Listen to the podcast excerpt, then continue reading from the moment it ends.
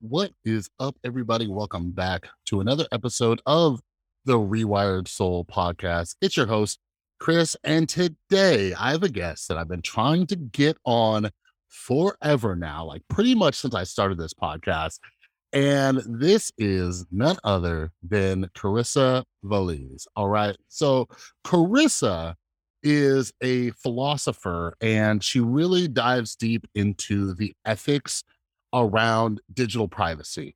All right. And obviously, digital privacy is one of the major topics of the world today, right? We're all on social media, we all use Google, we're all going to website, and every single one of these places we go, whether it's Google or Amazon or Facebook or whatever, every single one of these places is just harvesting our data. All right. Like you might have heard of like, you know, the big Cambridge Analytica scandal and all that. So Carissa, uh, as you'll hear us discuss in this conversation, she noticed that, you know, there wasn't really many philosophers or people like diving into the ethics around all of this. And that's why she dove into it and she wrote her phenomenal book, Privacy is Power. All right.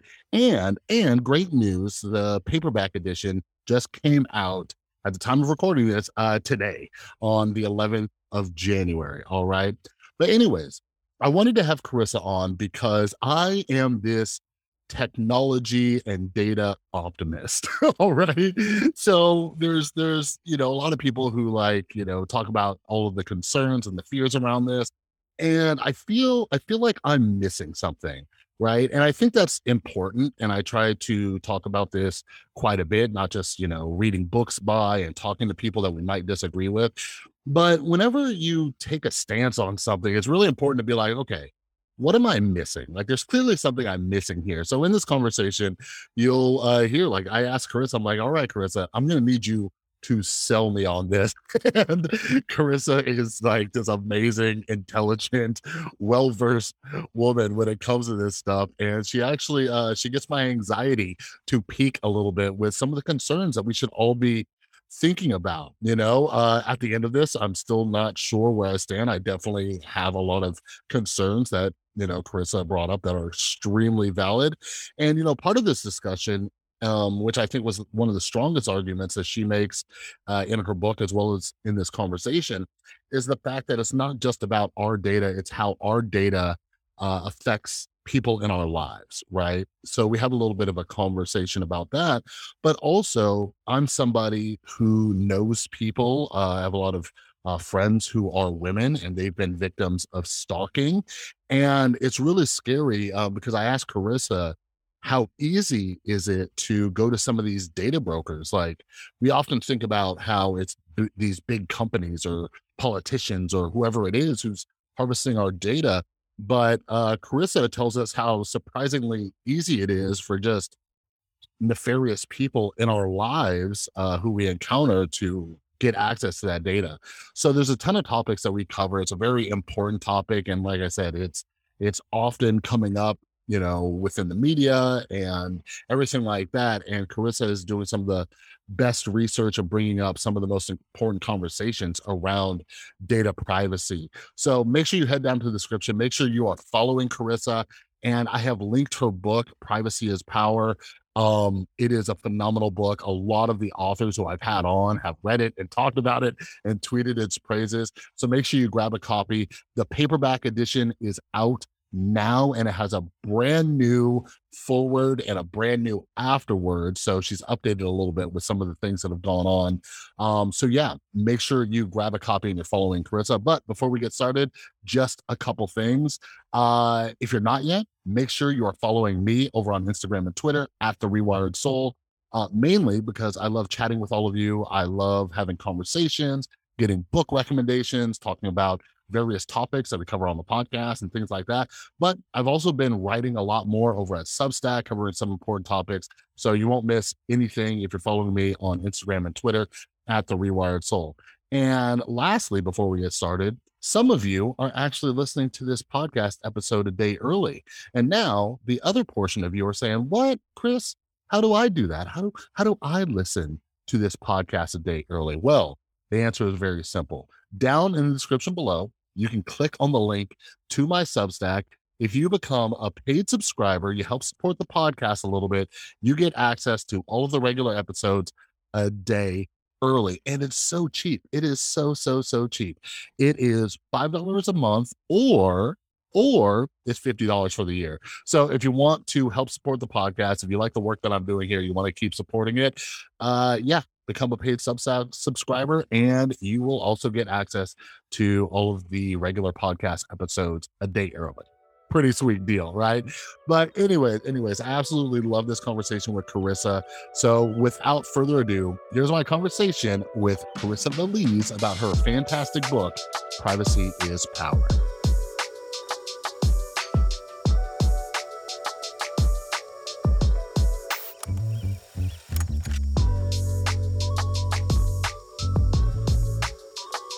All right. Hello, Carissa. Thanks so much for joining me. How are you doing today? I'm very well. Thanks, Chris. How are you? I am great. We've been trying to link up for months now, and we finally did it. So I know. Yeah. I'm sorry. Uh, no, no, you're busy, and busy, busy is good. And that that's the thing too. Like I have a lot of authors that are like, "Oh, I'm super busy." I'm like, "No, that's good. You're doing far more important things." You know, like trying to save the world from all the crazy data stuff going on. But but before we jump into the privacy and all that. For those who have yet to meet you, uh, can you let everybody know like what what is your work focused around and what do you kind of research and look into? I'm a philosopher at Oxford, and uh, for many years I have been studying the ethics and politics of privacy. And now more and more I'm getting into the ethics of AI more generally. Mm, got it. That's interesting too. So we're gonna have to touch on that because I've been slowly getting into the AI aspect of things. But yeah, so your your recent book, which we'll be talking about today, is Privacy is Power. So before we jump into some of those topics, I'm gonna let you know, like, and I think I've talked to you about this before on the side, but I'm gonna need you to help sell me on this. All right. Because because I I feel like I am in the middle and I don't know how many other people are. Because on one side, like I am like, I hate, you know, the powerful and how they just use and manipulate and they're making money off of all of us and they don't care and all these other things. But then on the other hand, I'm kind of like this technological optimist. Like I've I've written about how like I feel like social media and stuff helped me out a lot, you know, uh, because I was very introverted and shy and it helped me like connect with people and get me out of my shell. So like I want to find like a happy meet.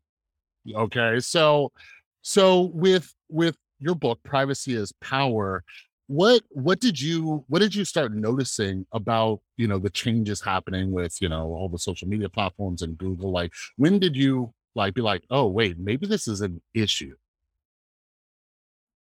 so i first got worried about it as a global issue when snowden came out with his revelations mm. that we were mm. being mass surveilled um and the first worry of course is that we were being surveilled by governments. And I think most people find that slightly troublesome. Mm-hmm. Uh, you might be fine with being surveilled by a company that you like, but the government, you know, the government has the power to arrest people. It has all kinds of different mm-hmm. powers that companies don't have, and, and that makes it a bit more worrisome. So I started researching that and realized there was so much that hadn't been figured out and the literature in philosophy was very outdated and there was very little yeah. of it in, in, about privacy. So i thought that like so, somebody somebody should do this. Yeah. and so i actually changed the topic of my dissertation and wrote my doctoral dissertation on on this topic. And then as i researched more and more i thought but actually the most concerning things happening right now are probably not govern- government surveillance or are probably corporate surveillance. And in fact mm there are many reasons for why it's actually very hard to distinguish between those two. Um, most of the data, or a lot of the data that gets collected by companies, ends up either with the government or at least has the potential to end up with governments, mm-hmm. and vice versa. Many much of the data that is collected by governments ends up uh, in the hands of corporations.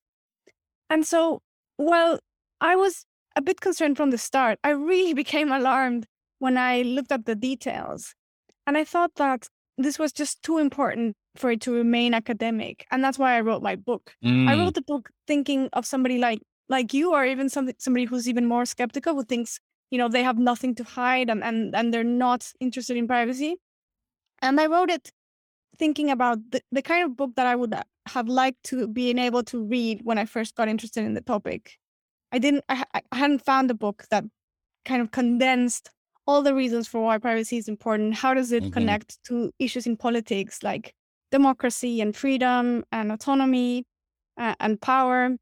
And I, I wanted to write a book that was very practical that mm-hmm. not only looked at the practical implications but also thought about how, how we can fix this and and that not only criticize but propose something different. Yeah. Yeah absolutely. And and uh one of your articles i read right before we hopped on i think uh i can't remember if you wrote about use this analogy in the book as well but you talked about like uh our our house key or like a master key right and just like having just someone randomly just coming through our house and going through our stuff. And when you put it like that, it's like, yeah, that's really scary, right? And that's like worrisome. And you know, I think uh, you know uh, what happened, uh, all the information that Snowden released. I think that's a good jumping off point. And sometimes I wonder if I'm just I I lie to myself and I try to be too optimistic because like I get anxiety and I you know it's this self deception that helps keep me sane. But you know, starting with Edward Snowden, right? Um, when I when I learned about that, when I heard about that, I'm like, this this is terrible. This is awful. And we've we've kind of learn, and uh, you discussed this a bit too. Like when 9/11 happened, we kind of let go of a lot of our freedoms, right? We're like, hey, protect us. You guys can do whatever you want, but then it turns into this overreach. But with Snowden specifically, and all that information, and learning about you know how they're able to look and spy and all these other things. What I do, I, I look at myself, I'm like, okay, so I I'm in the United States. My country has about 330 million people, right? And me, me personally, I am boring as hell, right? I, I I'm a recovering drug addict. I try to obey all the laws. I do everything I can, you know. And I'm just like, I'm like, do I have to worry if I'm not doing anything, right? Even though I don't like it, like if you said, "Hey, Chris, you have the choice. Like, will they do this or will they not?" I'd be like, "No, of course not." Right? I'd be like, "No, I don't. I don't want them to." But then on like a larger scale, globally, uh, because I read a lot of books and I, I've been trying to educate myself a little bit more. Like uh, Jillian York wrote a great book about surveillance capitalism, and I learned more about like what's happening in other countries with all the data and how governments are intruding. And I'm like, that's even scary, right? And maybe, maybe I just think, you know, America, I don't really have to worry about it as much. But yeah. So, so I guess on a scale of one to 10, when I'm asking you, like for me as an American with the government having the ability, like, is there really, are they really paying someone to be like, hey, I'm going to look at Chris Boutte and see what this boring guy is doing? Like, does that make sense? Yeah, not probably not the government, uh, mm-hmm. but definitely corporations. And that alone, you have reason to worry. So let me just give you a few examples, both re- real that, that are happening right now and mm-hmm. that could happen for why you should care about your privacy. So, just starting with with a really tangible, um, you might ask for a loan one day, or you might ask for a job, or you might ask for an apartment. And those institutions are going to look at your file online. They're going to buy your file from a data broker, very likely. Mm. And they can find there your browsing history, uh, what you um, bought, what you've read, um, where you've been, how you know how you drive, how much you drink, how much you eat, all mm. kinds of things that are sensitive. So just that is enough to kind of make you think twice about this is about whether this is a good idea. And mm. then there mm-hmm. there are so many details. Uh, for instance, uh, the amount of time you wait when you call a company, say the customer service, will depend on your data. And the kind of opportunities that you see online, the kind of uh, job ads or ads for different kinds of opportunities will depend on your data. You mm-hmm. could be mm-hmm. discriminated in so many ways. Yeah. And you'll never learn about it, but it's very concerning. You should be treated as an equal citizen, and you're not. No matter who you are, you're mm. being treated on the basis of your data. And that's already that to me, that's kind of enough for us to to talk about this and to yeah. make sure that this is a kind of society that we would like. But then, you know, you can imagine more concerning uh, scenarios. So, for instance, well, also we, you have to worry about um, criminals online. As you know, our crime online is just skyrocketing, especially after the pandemic. And something like identity theft is just growing at such an exponential rate that I'm sure either it has happened to you or that you know somebody mm-hmm. who has had their credit card stolen.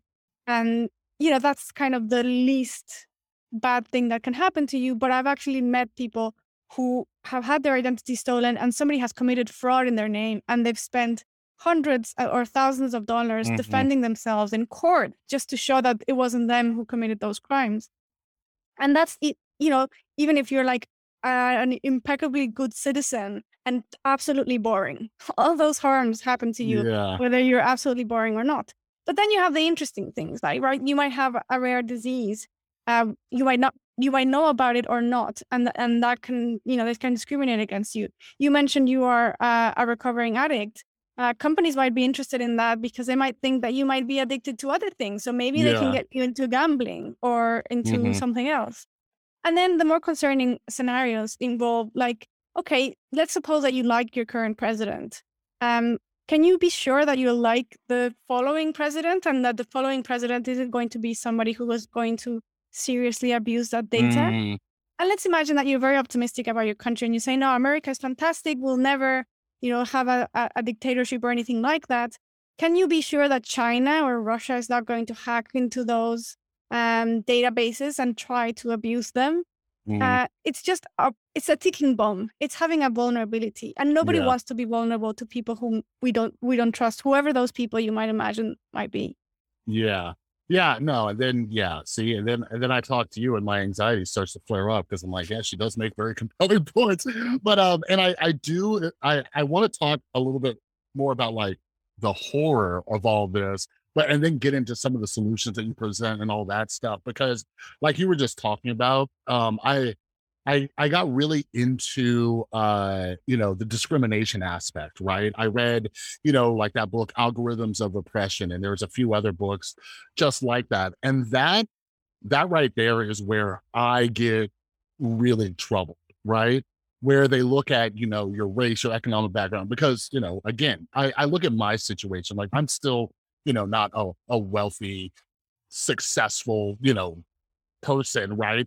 And I had to really like I just uh released an article today for Parents Magazine about how I fixed my financial life because in my addiction I destroyed my credit, just destroyed my credit, my just everything, right?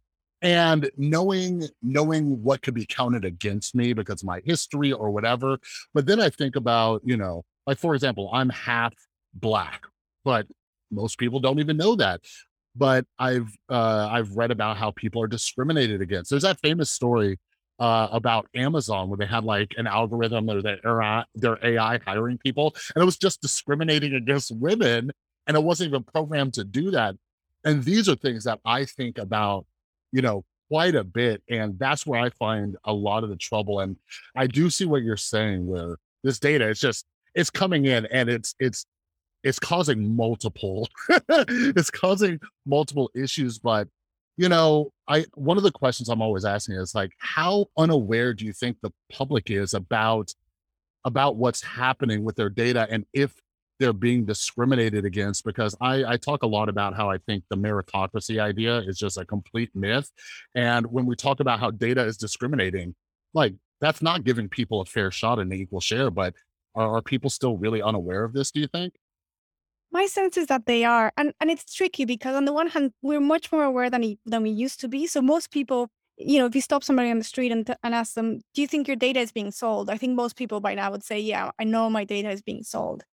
And so that's tricky because I think we think we are aware, but actually we don't know the extent of it. We don't realize how much data and how data get, data gets used, and especially how inferences are made. So, for instance, you might be perfectly comfortable sharing with Facebook um, your friends. You you say, you know, why is that revealing? Why is that important? Or sharing your music tastes. But if from your friend list, um, Facebook is going to infer whether you are going to be able to pay back a loan, then that's very sensitive data. Or mm-hmm. from your music taste, whether they infer um, your sexual orientation, that's very sensitive data. And I think most people wouldn't be comfortable sharing that. And they don't realize that by sharing data that seems innocuous, seems boring, they're actually sharing a lot more than they think. Yeah, yeah, and you know, uh, I'm curious too, because something that you you you mentioned too, these data brokers. So I know there's plenty of data brokers and you know, and all of that, but you you kind of mentioned almost like with uh hiring decisions. Do you know, like, because that's something I haven't heard of, like companies, right? Like corporations. Are data brokers reaching out to them to sell them data? So, or like, can someone put in a request? Because, like, uh, I don't know how it is in other countries, but when you get hired here, it's like they'll do a background check and it goes through like the criminal database to make sure, you know, I'm not like a murderer or, you know, whatever. Um, but can they get like this kind of data? Because I actually used to work in the car dealership industry and they would, uh, you know, I, I think a lot of sales companies do this where they'll do like a credit check right? Or even some places they'll do a credit check. So even before all of this data collection, they were doing this on a smaller scale. So now I'm curious, is this is this something that's happening where data brokers are actually working with companies for hiring decisions? Yeah, definitely. Um, so if you go into one of these websites uh, for a data broker, uh, they'll kind of brag on how many data points they have on people. Sometimes it's in the thousands, and um, they'll brag about how many people they have on their on their database, and sometimes it'll be in the hundreds of millions. And if you look at the data points, they're very sensitive. They include things like uh, what religion you profess, Mm, um, what car you have, um, details about your mortgage, about your education history, all kinds of things.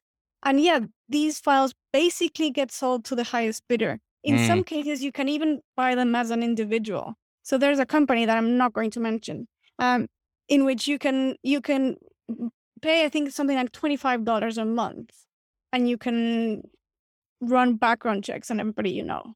Um, so it, it's it's just ridiculously easy. And of course, if you imagine a perfect world in which everybody has good intentions and everybody uh, respects limits, um, then you wouldn't worry. But that that's just not realistic. yeah. Yeah. And you know, and you mentioned that, you know, $25 a month, like that's something I, you know, even though I'm pretty broke, I could do that, right? Is this is this something that you know people should be concerned about because you know i have a background in like mental health and things like that i know a lot of women who have been victims of like domestic violence and everything um and right now right now even if we eliminated data brokers like people who are you know halfway decent with social media they can find out a lot about a person right like i i have friends who are like hey look i found this like celebrity's house that you know or whatever and like you can with the right amount of Google searches, you could find stuff. But now I, I'm I'm worried just about like stalking in the digital age. Are these types of things that you know the average person, like if there was just a a, a crazy ex boyfriend or something like that, could they have access to these data brokers without like as long as they're paying the right amount of money? Yeah. So um, there was a case, but it was years ago, about uh, in which yeah, a, a, a crazy abusive ex-partner managed to find a woman through buying her file from a data broker and murdered her. Oh So wow. it's already happened. And since that case, there have been some data brokers that are now more careful about it. And so, for instance, some data brokers only sell to companies.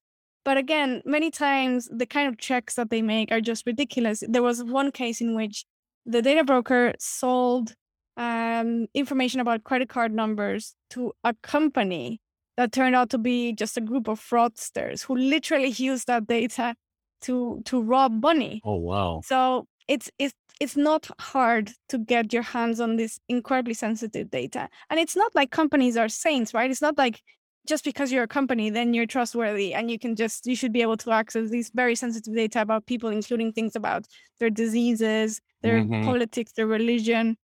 Why are we allowing companies to access this data again? Yeah, yeah. No, I, I absolutely. Like I said, like if I had the option, I'd just be like, no, don't don't do that. And you know, um, one of the things that I think about too is like you mentioned, uh, you know, uh, other countries getting this information and affecting elections because here in the United States, obviously that was a, a huge, huge narrative, right? And then we had like uh, the the Cambridge Analytica scandal, right? So I'm I'm curious. I don't know how much you've researched and read this stuff, but I've been reading more and more books. Like, uh, for example, I had like Chris Bail on. He's a you know um, director of the Duke Polarization Lab, and he wrote a book called The Social Media Prism. But there's a few other books that have come out and some research where they're kind of um, they're they're arguing that the research shows that it's not exactly swaying like elections, right? So I think it was Hugo Mercier's book I just reread where he was saying that based on what they found is like say if I was, you know, conservative, right? If I read something that was giving me misinformation about, you know, uh the the left leaning side of the party, I would just become more entrenched in my beliefs. But it's hard to move someone from one side to the other, right? So there are people out there who are saying, "Hey, this is kind of like we're we're kind of blowing this out of proportion when it comes to manipulating like elections." And I was like, "Oh, well, Carissa maybe has looked into this, and she probably has her own thoughts on this. So lay them on me." Yeah. So even if that was true, even even if it would, were true that it just entrenches opinions. That's already pretty bad. Yeah. Uh, we've seen like how polarized things can get, and we don't want a society in which we are so entrenched in our views that literally we, we can't you know, understand each other or talk to each other in a civil way. So that in itself is a way of uh, interfering with democracy. And in fact, there have been many cases of Russian trolls uh, just pitting Americans against each other, yeah. not with any intention to sway an election, but just with the intention of undermining civility and trust and civic friendship in yeah. a society. That's that's pretty bad.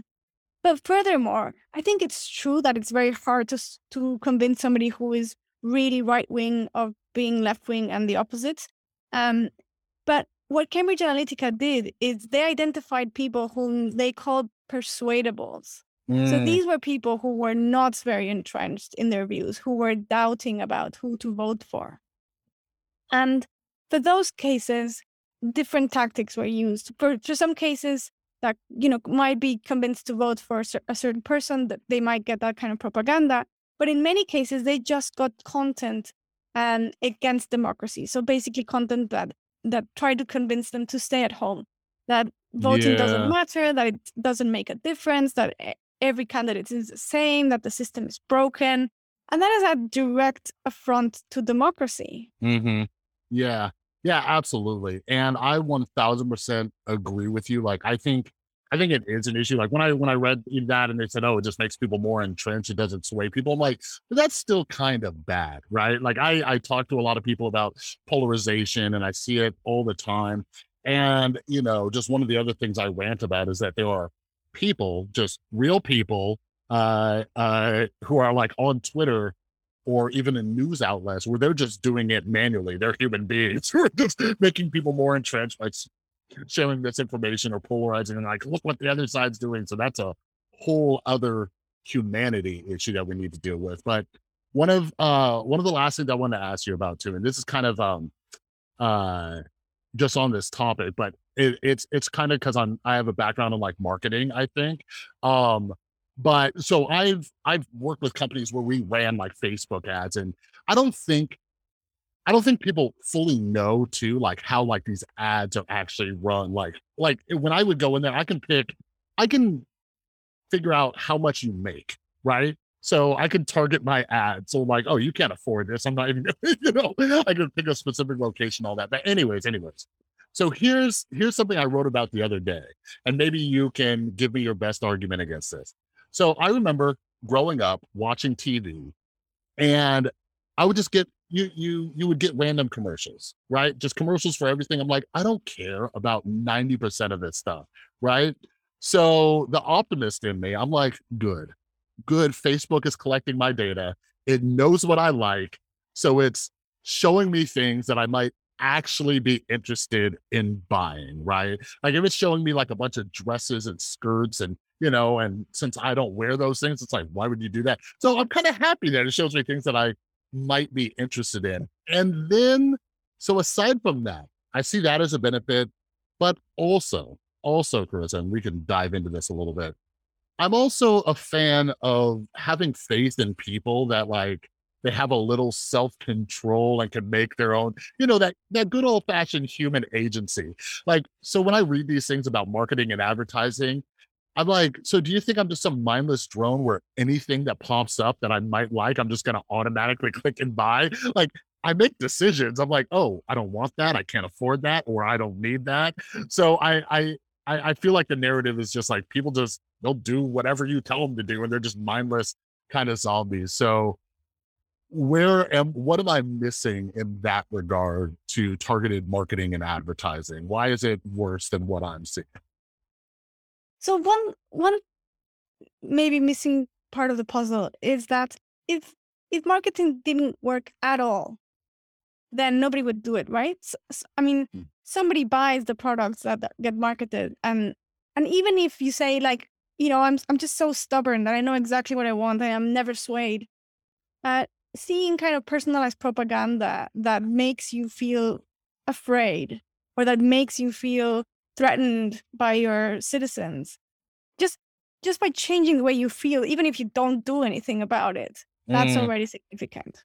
But what worries me most about personalized ads is not what they expose people to but the kind of information that they get from people. So here's an example when you go into a website even before it's loaded your sensitive information has been sent to hundreds of corporations who are bidding against each other to show you an ad. Mm-hmm. And let, us say that one wins and you get to, you know, the ad that you that you want, which is shoes or whatever it is. And by that time, those hundreds of corporations get to keep your data. And then they get to sell it to data brokers and they the data brokers sell it to insurance companies. And so that's mm-hmm. the cycle. So when when I'm concerned about ads, I'm more concerned about the information they take from us and the information they show show to us. Mm. But there is concern about the information they show to us because it gets used for political purposes. And here's a here's the deal. Okay, you don't want to see relevant ads, neither do I. But we can show you relevant ads without being so intrusive. So if you're searching for a backpack, we can show you backpacks. And that's called contextual advertising and it's very old. Yeah. So when you when you buy a magazine for sports, you are going to see in that magazine ads for sports gear. And and the magazine doesn't have to know anything about you not your age not your gender not your political tendencies or, or, or anything even more sensitive. So we can get you those advantages without these disadvantages. Why why wouldn't we do that? And furthermore even if we couldn't but we can but even if we couldn't like do you like relevant ads so much that you would be willing to give up your democracy for them?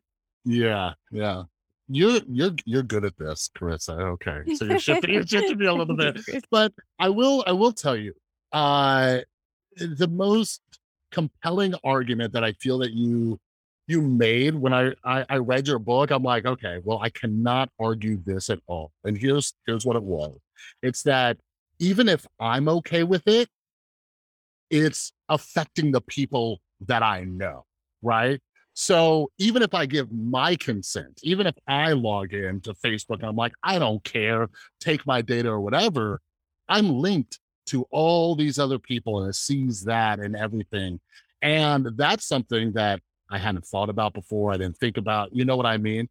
So can you kind of break down like if if there's a guy like me, I'm an optimist and I just play all loosey goosey with my data and stuff, how does it affect my son, my girlfriend, my mom, my dad, my friends, and things like that? How are other people affected by this? Well, let's say that you um, do one of these genetic tests uh, at home to figure if you know your great grandfather was uh, from I don't know somewhere interesting, or whether you're allergic to to the sun or other kinds of quirky things. And that genetic data, of course, includes the, da- the data of your son, it includes the data of your parents, it includes the data of your siblings, of your cousins, and even very distant kin who might get life insurance denied because mm. if you have bad genes, or they might get deported. And this has already happened in Canada. Um, if you share data about your location and say you live with your girlfriend, then you're sharing data about where she lives as well.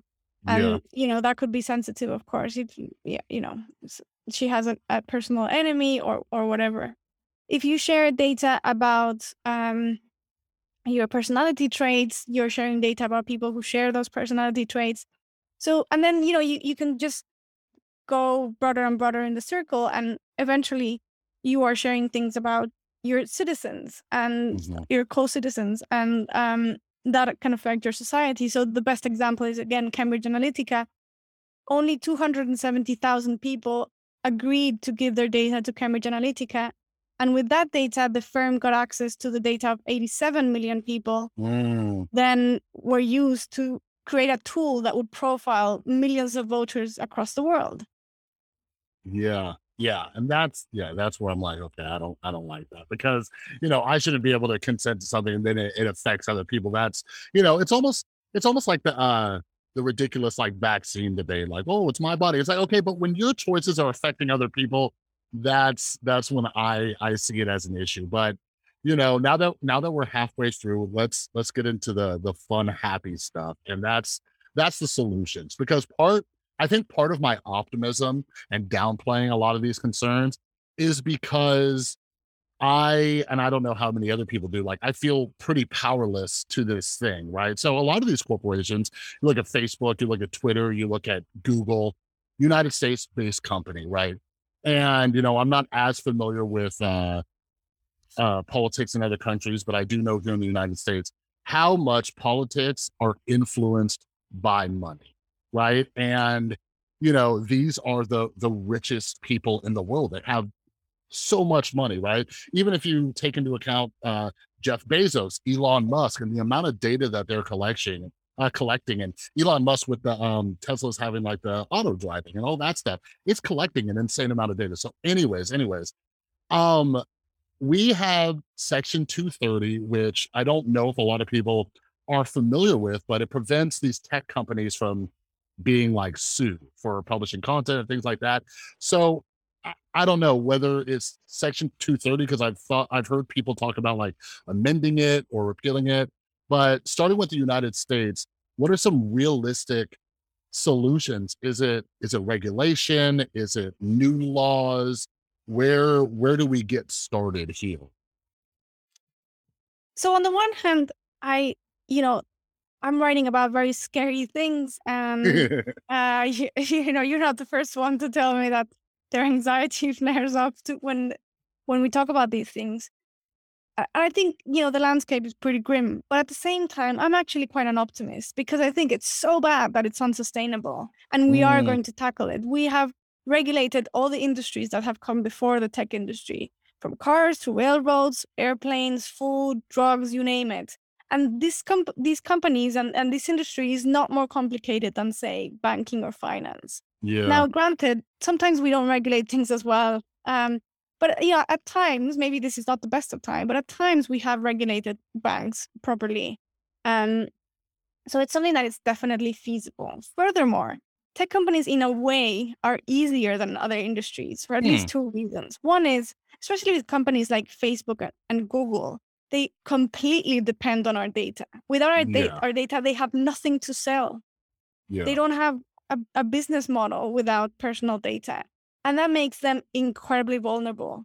And that's why somebody like like Zuckerberg lobbies so hard for certain kinds of views. And it's because they're terrified. And they're terrified at how vulnerable they know they are. And the second reason why it should be easier to tackle these companies than industries of the past is that they're very international. So the United Mm, States had to um, regulate uh, uh, people like Rockefeller on your own. But in this context, it's not only the United States, it's the United Kingdom, it's Europe, it's Australia, it's New Zealand, it's Japan, it's Latin America. Everybody wants to regulate these guys. So we can join forces. So what do we need to to regulate them? I mean, clearly we, we need regulation. There's no way around it because this is a collective action problem. And only through collective action will we get some solutions. And already things are happening in the United States. There's a lot of talk of passing a federal privacy law, among other reasons, because there are already different state privacy laws, like the California one, um, that are making things hard for companies. Because if, if you're a company that is international or, or that certainly uh, covers the whole of the United States and you have to um, comply with these very different laws, that's that's a mess. And with data, it gets very complicated very quickly. So in fact, it would be good not only for citizens but also for companies themselves to Yeah. just have one set of straight rules about it. And it's kind of ridiculous that that the US is one of the last developed countries, if not the last one, to not have that kind of law. So I think that's just a matter of time. I don't know if it's going to take one year or two years or three years, but it, but it it's going to happen. I think. Yeah. Um, and that's going to include different kinds of things. Some of it will be similar to the GDPR in Europe, things like people should be able to access their data, they should be able to ask for the deletion of their data, they should be able to change data that is inaccurate, things like that. And I think we'll see new kinds of legislation, for instance, surrounding surveillance ads. Um, this is a priority, and I think there are already a few people in Congress who are aware of this problem and are going to try to tackle it. Um, ads should be should offer us information. They shouldn't take information away from us, and they they shouldn't be able to um, get any kind of personal data from us. It's totally unnecessary and unjustified. So that's that's one thing. There are other measures that I mes- mentioned in the book. I, in the book, there are like I don't know 20, 25 measures. But one very important one is improving cybersecurity standards. Our Mm. cybersecurity standards at the moment are just non-existent Yeah. you have companies with very sensitive information um, sometimes tied to the government that have passwords that are you know one two three four or admin it's it's that bad it's really like to cry for and you know because it's so bad there's there's a lot we can do and some of it Mhm. will be hard but some of it is really easy just like you know having good passwords it shouldn't be that complicated um and then you know we can get more and more ambitious I Mhm. think that if we really were serious about protecting democracy, the best thing we could do is to ban the data economy, ban the trade in personal data. Even in the most capitalist of societies, we agree that there are certain things that are just not for sale, that shouldn't be in the market. Mhm. Um, it includes things like votes. We don't buy or sell votes. We don't buy or sell the results of um, sports matches. We don't buy or sell people.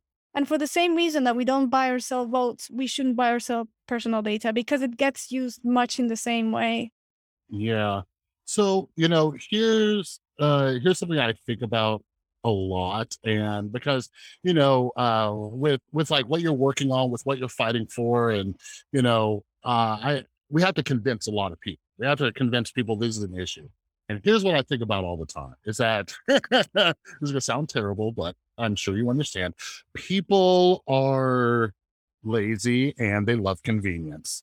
All right. And I think Amazon is the best example, right?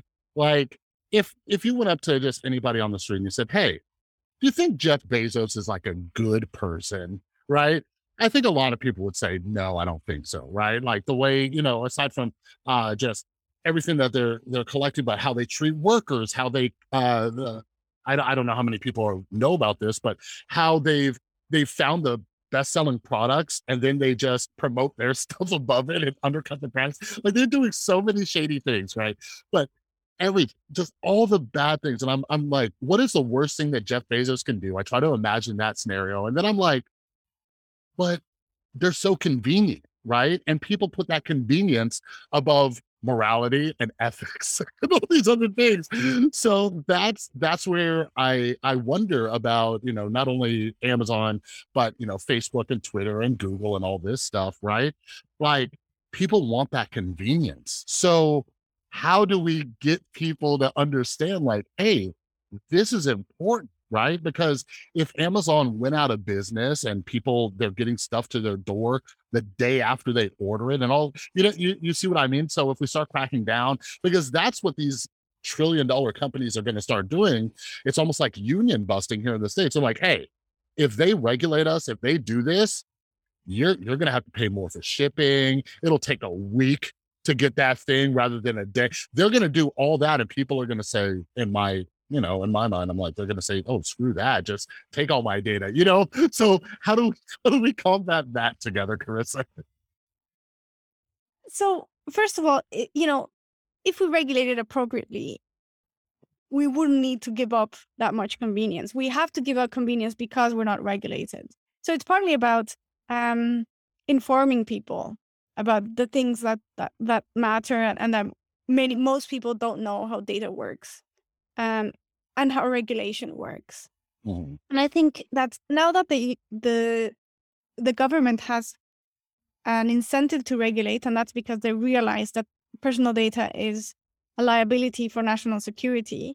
I think that's going to help because once you ha- you have the government really interested in something, you know they're good at persuading people as well with things like security. But in terms of convenience, we do all sorts of things that we just take for granted and are inconvenient, right? We uh, we lock our houses and we have these keys that we lose all the time, and we um, we brush our teeth, and you know there there's so many things that are inconvenient because we value certain things like security and like health. Yeah. And if we value democracy, then there are certain things that we have to do to protect it.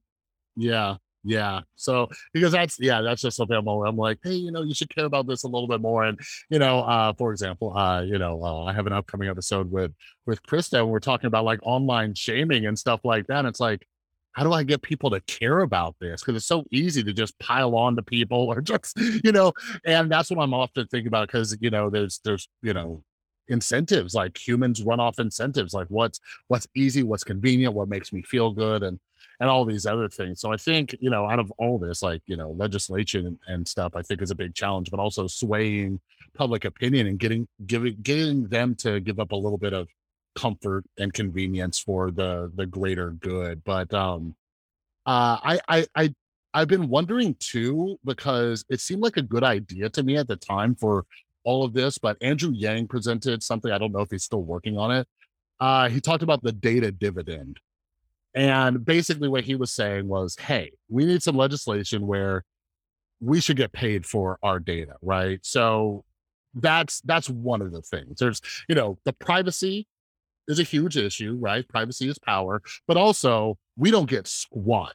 Like Mark Zuckerberg could like buy an entire country and we don't see a penny of it, right? They're making money off of our data. So Andrew Yang, he presented this idea where we we get paid like, hey, you have access to our data. I don't know all the details of it, but um, I'm curious your thoughts around that. Like there are still issues like we discussed where my my data can affect other people around me, but what what what do you think around like the the ethics around that? If I said, "Hey, you can have my data if you pay me," and and all that, is that a, a a possible solution, or are there still pretty pretty big issues with that? I think it's a terrible idea. Um, it sounds good. I can see how it sounds good. Yeah, I, I can I can see the attraction in it, but I mean, it sounds good because we're in a society in which we value personal property, and we think like, well, given that we're so respectful of property, if we tr- if we if we treat data as property, then you know we'll be respecting data.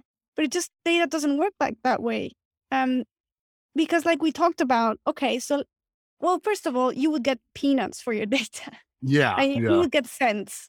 And you know, data has a very dangerous combination of being very cheap, very valuable, and and very sensitive. And that's a really dangerous combination because for you it does it's not worth getting money for your data because you're not going to be able to do anything with that money. You're going to be able to buy bubble gum at best. Yeah, um, but of course for a company that has billions and billions and billions of data points then you know they can do a lot of things. So there's a huge asymmetry. So that's for starters. It just wouldn't work because you wouldn't get enough money for it.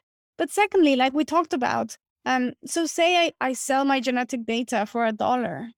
Um, my my siblings didn't consent to that. So I don't have the moral authority to sell data when hmm that data A contains data about other people and B will have negative consequences for other people, like in the case of Cambridge Analytica. yeah.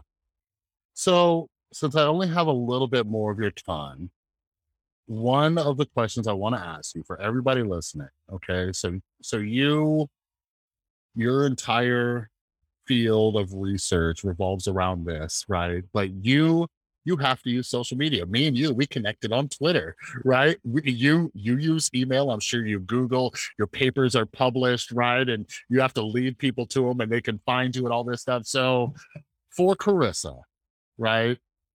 How do you protect yourself with the lack of regulation and all these other things? Like, what are some? You know, I'm sure there's quite a bit, uh, quite a few things that you do, but what are what are ways that you kind of protect yourself until we get some of these bigger problems solved that the average listener can start doing on their own? So, like you mentioned, I'm not a good example because I've chosen to try to get the message out there. And that means that I have to expose myself much more than I'm remotely comfortable with. Yeah. So, you know, if you're an accountant or, you know, I don't know, an architect or, or whatever it is, you don't have to expose yourself like that. But some of the things I do are some of the things I, I recommend in my book. So I um I use Signal, I um I use Proton Mail. I I try to avoid Google products. I don't always succeed, but I try to do my best. Uh, for the most part, um, I try to buy things with cash in person, especially before COVID, of course. That has Mm. been uh, Ah, hard yeah.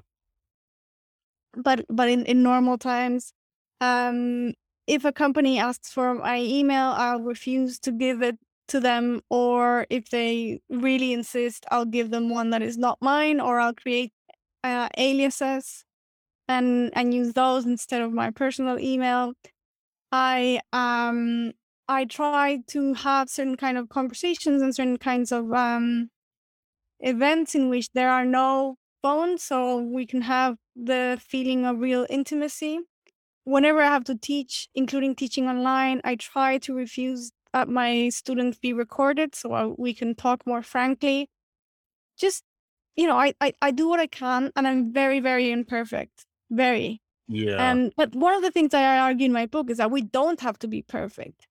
I mean, partly we're just making a statement that we care a lot about this so that things change and we don't have to be so careful. Yeah.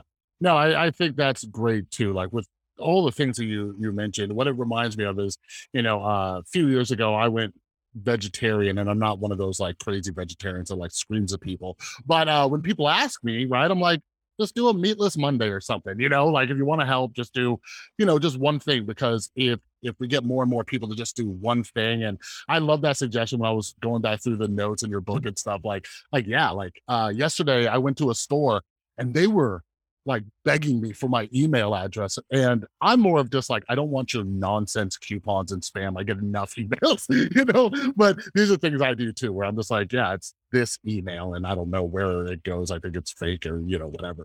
But uh, but yeah, there's little things that we could do. But you know, one of the things, and we we may have to figure out a time in 2022 to return to this, but I'm I'm really curious what what are some of the things that you're looking at uh, when it comes to AI? Because I'm very, I'm very uh, skeptical of the dangers of AI. Right? Like I look at it, I'm like, we're we're pretty far off from anything crazy going on, but there are definitely issues. So, what are some of the things that you're looking at in regards to artificial intelligence?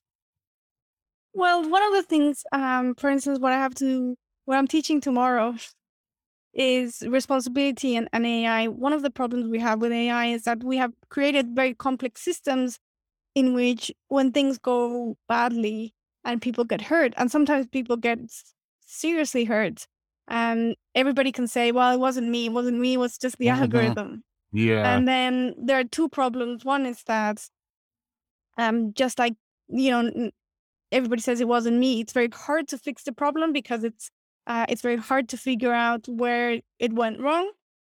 And secondly, we create bad incentives uh, to for companies and, and governments to create very complex systems in which they can, yeah, just shrug, you know, shrug shrug things off, uh, and then get away with wh- whatever because they know that there won't be any consequences. And in fact, some of the proposed le- legislation in the UK right now worries me precisely because of this this point.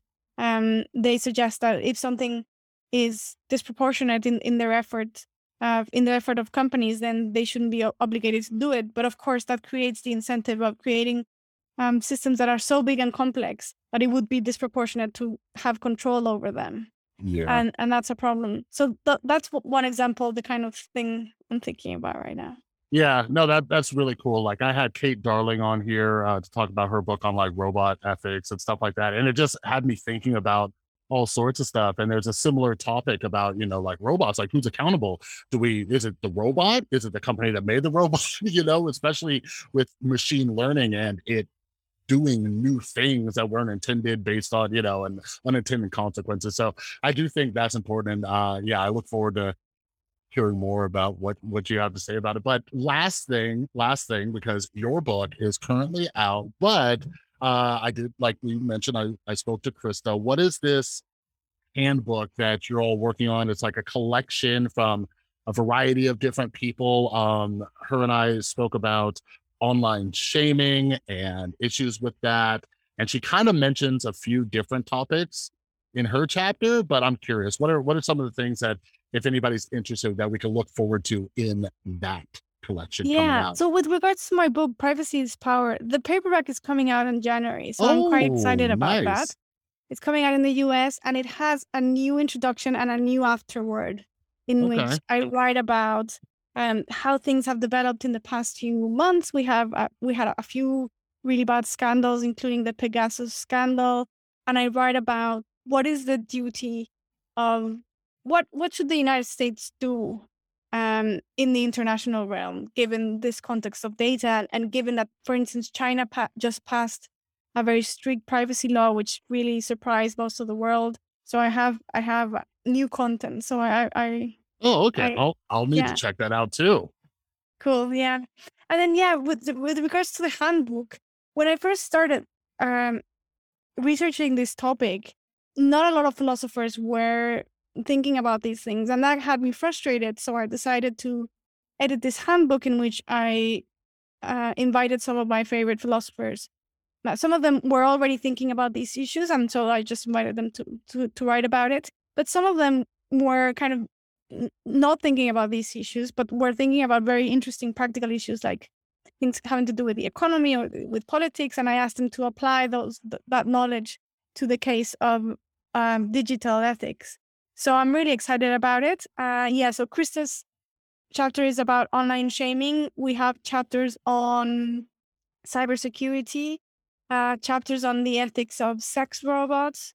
We have a chapter on how the digital age is affecting democracy. We have a chapter on how AI might pose an existential risk to humanity. Um, we have chapters about the ethics of uh, work and automation. We have a chapter on what else? On fake news. Um, it's it's 36 chapters, so it's it's oh, quite wow. um yeah, it covers a lot of a lot of material. Yeah, yeah, I'll be staying tuned because I'm definitely interested in that. And for everybody listening who doesn't know, you're also in this other book that I'm still working on with another previous guest, Brian Earp, uh, Future Morality. You're featured in there, have an excellent chapter. So, so yeah, yeah, yeah. See, that's why I don't get upset that it took us so long to schedule. You are a busy, busy woman, Carissa. but, but yeah, I, I appreciate you coming on, and yeah, you've definitely, you've definitely sold me a little bit more, and now I need to get on Proton Mail and some other things. Um, but for for everybody uh where where's the best place to find you keep up to date uh get the announcement when the paperback comes out uh for the new book where's the best place to follow you on online or should they like send you a letter somewhere yeah online um they can find me you can find me on on twitter um my handle is just my name carissa veliz or you can find me on linkedin um, and regarding privacy tools, I forgot to mention um, one very good one is DuckDuckGo. Oh yeah. Um, it's it works really well. And then a website that can be very helpful is called uh, privacytools.io. And then you can find a list of different things, whether it's mm. maps or um, instant messaging or video and voice and all kinds of alternatives that are respectful of privacy. Beautiful. I will link some of those resources down in the description. And Carissa, you are amazing. And yeah, I'm sure we will be doing this again sometime. So yeah, I'll talk to you soon. I'd love to. Thank you so much for having me, Chris. All right, everybody. I hope you enjoyed that conversation with Carissa about her book, Privacy is Power. And yeah, like I said, I am very skeptical of some of the fear around this stuff. But if anybody helped shift me and my perspective a little bit on this topic, it is definitely Carissa. And I think it's I think it's important. Like uh, like I said, like it is very well possible that because of my anxiety and my own coping mechanisms, maybe I uh, downplay it a little bit. But, you know, I am glad that I was able to talk to Carissa about why she's optimistic about these things and some of the actions that people like you and me can take. You know, uh, this year we're coming up on the midterm elections. Uh, and we need to look at our representatives and where their stances are because something that we talk a lot about on this podcast, and I write a lot uh, uh, about it on, over on Substack, is how much our politics are influenced by big money. Because we need to recognize, even though, you know, some politicians come out here and try to signal and say, like, oh, you know, big tech is bad, big tech is bad, both on the left and the right. A lot of them are being funded by the tech industry or or a lot of them own stocks in the tech industry. So to to publicly denounce some of the things that big tech is doing and then to vote against some of these things big tech is doing those are two very very different things. There's talking the talk and walking the walk so if you feel that, you know, Carissa brought up some, uh, you know, real points of concern that we need to think about, uh, start looking at your politicians, see how they're voting, see what they're, you know, not just talking about, but see what actions they are taking against some of this data harvesting. All right. But yeah, make sure you head down to the description. Make sure you're following Carissa over on Twitter and do yourself a favor. Like we we didn't get into all the nooks and crannies of some of these ethical conversations. Um, so make sure you grab a copy of her book, Privacy is Power. Uh, if you're like me and you've already you know, uh, read this book. The paperback edition is out now and it has a brand new forward, a brand new afterword. I'm about to grab myself a copy uh, and check it out to not only learn more about this topic, but to also help support the work that Chris is doing. Like I said, she has even more projects uh, like Future Morality. That's a book that I'm reading. It also has um, another philosopher that I've had on the podcast, Brian Earp, and uh, this book that she's working on, this uh, Oxford Handbook um, with other philosophers. And I had Chris uh, Krista on recently to talk about online shaving. Um, yeah, make sure you're following um, Carissa so you don't miss out when these new books um, come out and her other projects. All right. But, anyways, before I let you go, a few things. If you're not yet, make sure you're following me over on Instagram and Twitter at The Rewired Soul so you don't miss any episodes, any of uh, the, the writing projects that I'm working on. And most of all, like reach out, DM me, uh, tag me in a post. I love chatting with all of you about different topics, about different episodes, getting book recommendations, and all that. All right. But couple things two really easy ways to help support this podcast that are absolutely free share this episode. If you like this episode with Carissa, if you think it's important, if you think it's important that your friends, your family members, your social media followers are thinking about these data privacy issues, make sure you share this episode all right, or any other episode that you think is a good episode with any of our guests. It really helps get the word out there about this podcast, helps grow this lovely little community. And something else that helps out a lot is leave a rating and leave a review over on Apple Podcasts. That helps with the algorithms, and the algorithms also see when you're sharing this stuff. So, those are two very easy free ways to help support the podcast. But some other ways you can help support the podcast over at the rewiredsoul.com. I have self published some books on anxiety, addiction recovery. I talk about cancel culture on YouTube. I've written some books on that. Um, another way to support the podcast, and you get a nice little perk from it, is become a paid subscriber over on Substack. It's either $5 a month or $50 for the year. And you help support what I'm doing here and you get the episodes of the podcast a day early. And lastly, if you're somebody like me, uh, I mentioned a few times that I struggle with anxiety. So if you're somebody who uh, is interested in improving your mental health, there's an affiliate link down below for BetterHelp Online Therapy. Uh, it's a service that I've personally used and I can't recommend it enough. They have helped me out, you know, managing my anxiety, my depression, and just the difficulties of everyday life. Uh, so, yeah, if you're looking for affordable therapy, uh, BetterHelp, check out that link down below. It's online, so you can do the, do it from the comfort of your own home. You can message your therapist. You can do a video chat when you set up an appointment. And one of my favorite features is a lot of people are afraid of that conversation when you need to fire your therapist because they're not great. With BetterHelp, like if you don't like your therapist, you just literally click a button and they find you a new therapist. All right. So check out that affiliate link for BetterHelp online therapy down below. And another huge, huge thanks to Carissa. We've been trying to link up for a very long time. So I'm super glad she was able to come on. Make sure you follow her, grab a copy of her book, Privacy is Power. And yeah, for all of you, thanks so much for tuning in. And yeah, I might, I might have another episode for you this week. I'm not sure yet, but if you're following me on social media, you'll definitely know for sure. But regardless, have an amazing rest of your day, and I'll see you next time.